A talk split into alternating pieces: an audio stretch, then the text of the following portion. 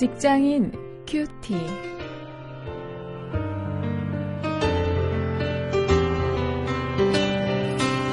여러분 안녕하십니까?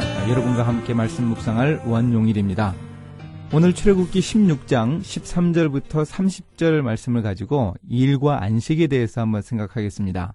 만나를 통해서 가르쳐 주신 안식이라는 제목입니다.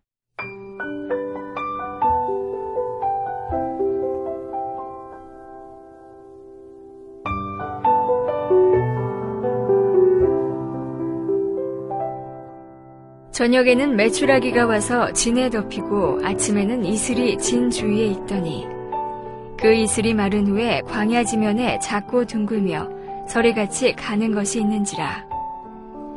이스라엘 자손이 보고 그것이 무엇인지 알지 못하여 서로 이르되 이것이 무엇이냐 하니 모세가 그들에게 이르되 이는 여호와께서 너희에게 주어 먹게 하신 양식이라. 여호와께서 이같이 명령하시기를 너희 각 사람은 먹을 만큼만 이것을 거둘지니 곧 너희 사람 수요대로 한 사람의 한 오멜씩 거두되 각 사람이 그의 장막에 있는 자들을 위하여 거둘지니라 하셨느니라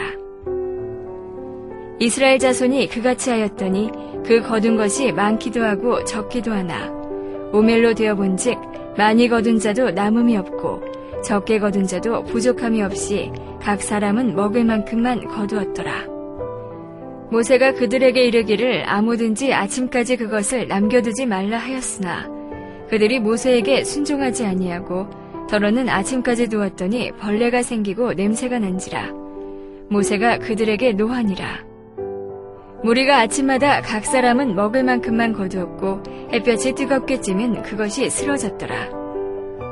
여섯째 날에는 각 사람이 갑절의 식물 곧 하나에 두 오멜씩 거둔지라 회중의 모든 지도자가 와서 모세에게 알림해.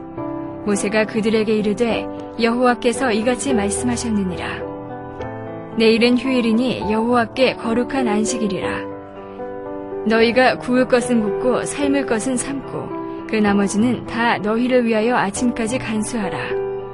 그들이 모세의 명령대로 아침까지 간수하였으나 냄새도 나지 아니하고 벌레도 생기지 아니한지라 모세가 이르되 오늘은 그것을 먹으라. 오늘은 여호와의 안식일인즉 오늘은 너희가 들에서 그것을 얻지 못하리라. 엿새 동안은 너희가 그것을 거두되 일곱째 날은 안식일인즉 그날에는 없으리라 하였으나 일곱째 날에 백성 중 어떤 사람들이 거두러 나갔다가 얻지 못하니라. 여호와께서 모세에게 이르시되 어느 때까지 너희가 내 계명과 내 율법을 지키지 아니하려느냐 볼지어다 여호와가 너희에게 안식일을 주므로 여섯째 날에는 이틀 양식을 너희에게 주는 것이니 너희는 각기 처소에 있고 일곱째 날에는 아무도 그의 처소에서 나오지 말지니라. 그러므로 백성이 일곱째 날에 안식하니라. 아무것도 없는 광야에서 이스라엘 백성들은 하나님이 주시는 양식으로 하루하루 살아갈 수 있었습니다.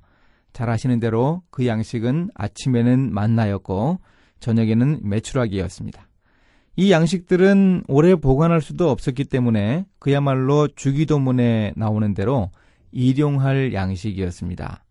예수님이 제자들에게 또 우리들에게 일용할 양식을 주옵시고 이렇게 기도하라고 가르치신 그 의미를 가장 본질적으로 체험한 사람들이 바로 이 광야의 이스라엘 백성들이었습니다. 어쩌면 이런 삶이 바로 우리의 삶이라는 사실을 아, 우리가 인식할 수 있어야 합니다. 우리 크리스천들의 식생활 혹은 인생은 이렇게 하루치 양식을 공급받아 살았던 이스라엘 백성들과 비슷합니다. 이 얘기는 이만큼 하나님과 친밀하게 매일 교제하면서 어, 하나님께 필요한 것을 구하고 공급받는 어, 그런 하나님과 동행하는 삶을 살라고 하는 것이죠. 이렇게 아침마다 만나를 거두어서 양식을 삼게 하신 하나님은 안식일 전날에는 안식일 것까지 이틀치 만나를 모으라고 명령하셨습니다. 21절부터 30절에 보면 그 말씀을 하시는데요. 이 금요일에는 미리 안식일에 먹을 만나를 조리하고 또 보관해도 이 벌레가 생기거나 냄새가 나지 않았습니다. 다른 날에는 만나를 많이 거두면 다음 날 그것을 남겨두었을 때 썩었는데요. 안식일을 예비할 때에는 썩지 않았습니다. 이것이 바로 이적이죠. 이 이적을 통해서 하나님은 거룩한 안식일에는 휴식해야 한다 하는 것을 가르쳐 주셨습니다. 이렇게 안식의 참된 의미는 먹을 음식조차 준비해 두면서 일로부터 완전히 벗어나는 것을 의미합니다. 이 사실이 참 중요합니다. 안식의 본질적인 의미입니다. 그런데 한번 생각해 보십시오. 우리 주변에는 주일에도 쉬지 못하고 사람들의 식사를 위해서 섬겨야 하는 분들이 있습니다. 우리가 교회에서 식당에서 봉사하시는 어, 우리 여러 집사님들, 권사님들 바로 그런 분들이 여기에 해당되겠죠. 오늘 말씀에 근거해서 그런 여건을 좀 개선해 봄으로써 이 안식의 진정한 의미에 접근해 보는 것을 한번 생각해 보시지 않겠습니까? 뭐 지금 당장 쉬운 문제도 아니고 당장 해결할 수 있는 문제도 아니지만 우리가 일용할 양식을 통해서 하나님이 가르쳐 주신 안식의 그 본질적인 의미를 제대로 이해하는 것은 정말 중요합니다.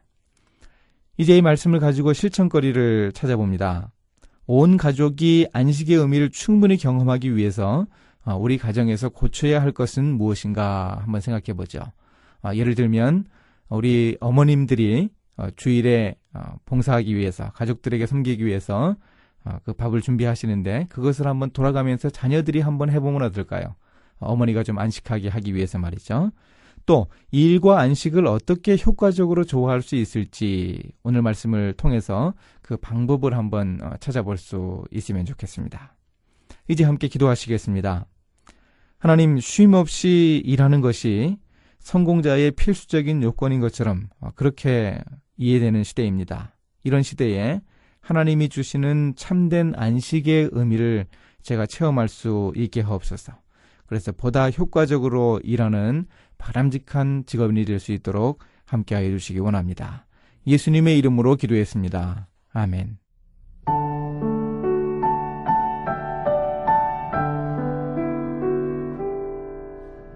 유명한 설교가 찰스 스펄전이 말했습니다. 쉬는 시간은 낭비하는 시간이 아니다. 그것은 새로운 힘을 모으기 위한 절약이다. 여름에 잔디 깎는 사람을 보라. 해가 지기 전에 많은 풀을 베어낸 후 그는 일을 멈춘다. 그가 게으름뱅이인가? 그는 숫돌에 그의 낯을 쓱쓱 소리를 내며 간다. 그것은 나태한 음악 소리인가? 그가 귀중한 시간을 낭비하고 있는 것인가? 아니다. 그는 연장을 갈고 있는 것이다. 이제 그는 그의 힘으로 훨씬 더 풀을 잘 벨 수 있을 것이다. 어부들도 더 많은 고기를 잡기 위해 그물을 수선해야만 한다. 마찬가지로 우리도 미래의 섬김을 위해서는 우리의 정신적 황폐함을 회복시키고 우리의 연장을 정비해야 한다. 이따금씩 휴식을 취하는 것이 지혜이다.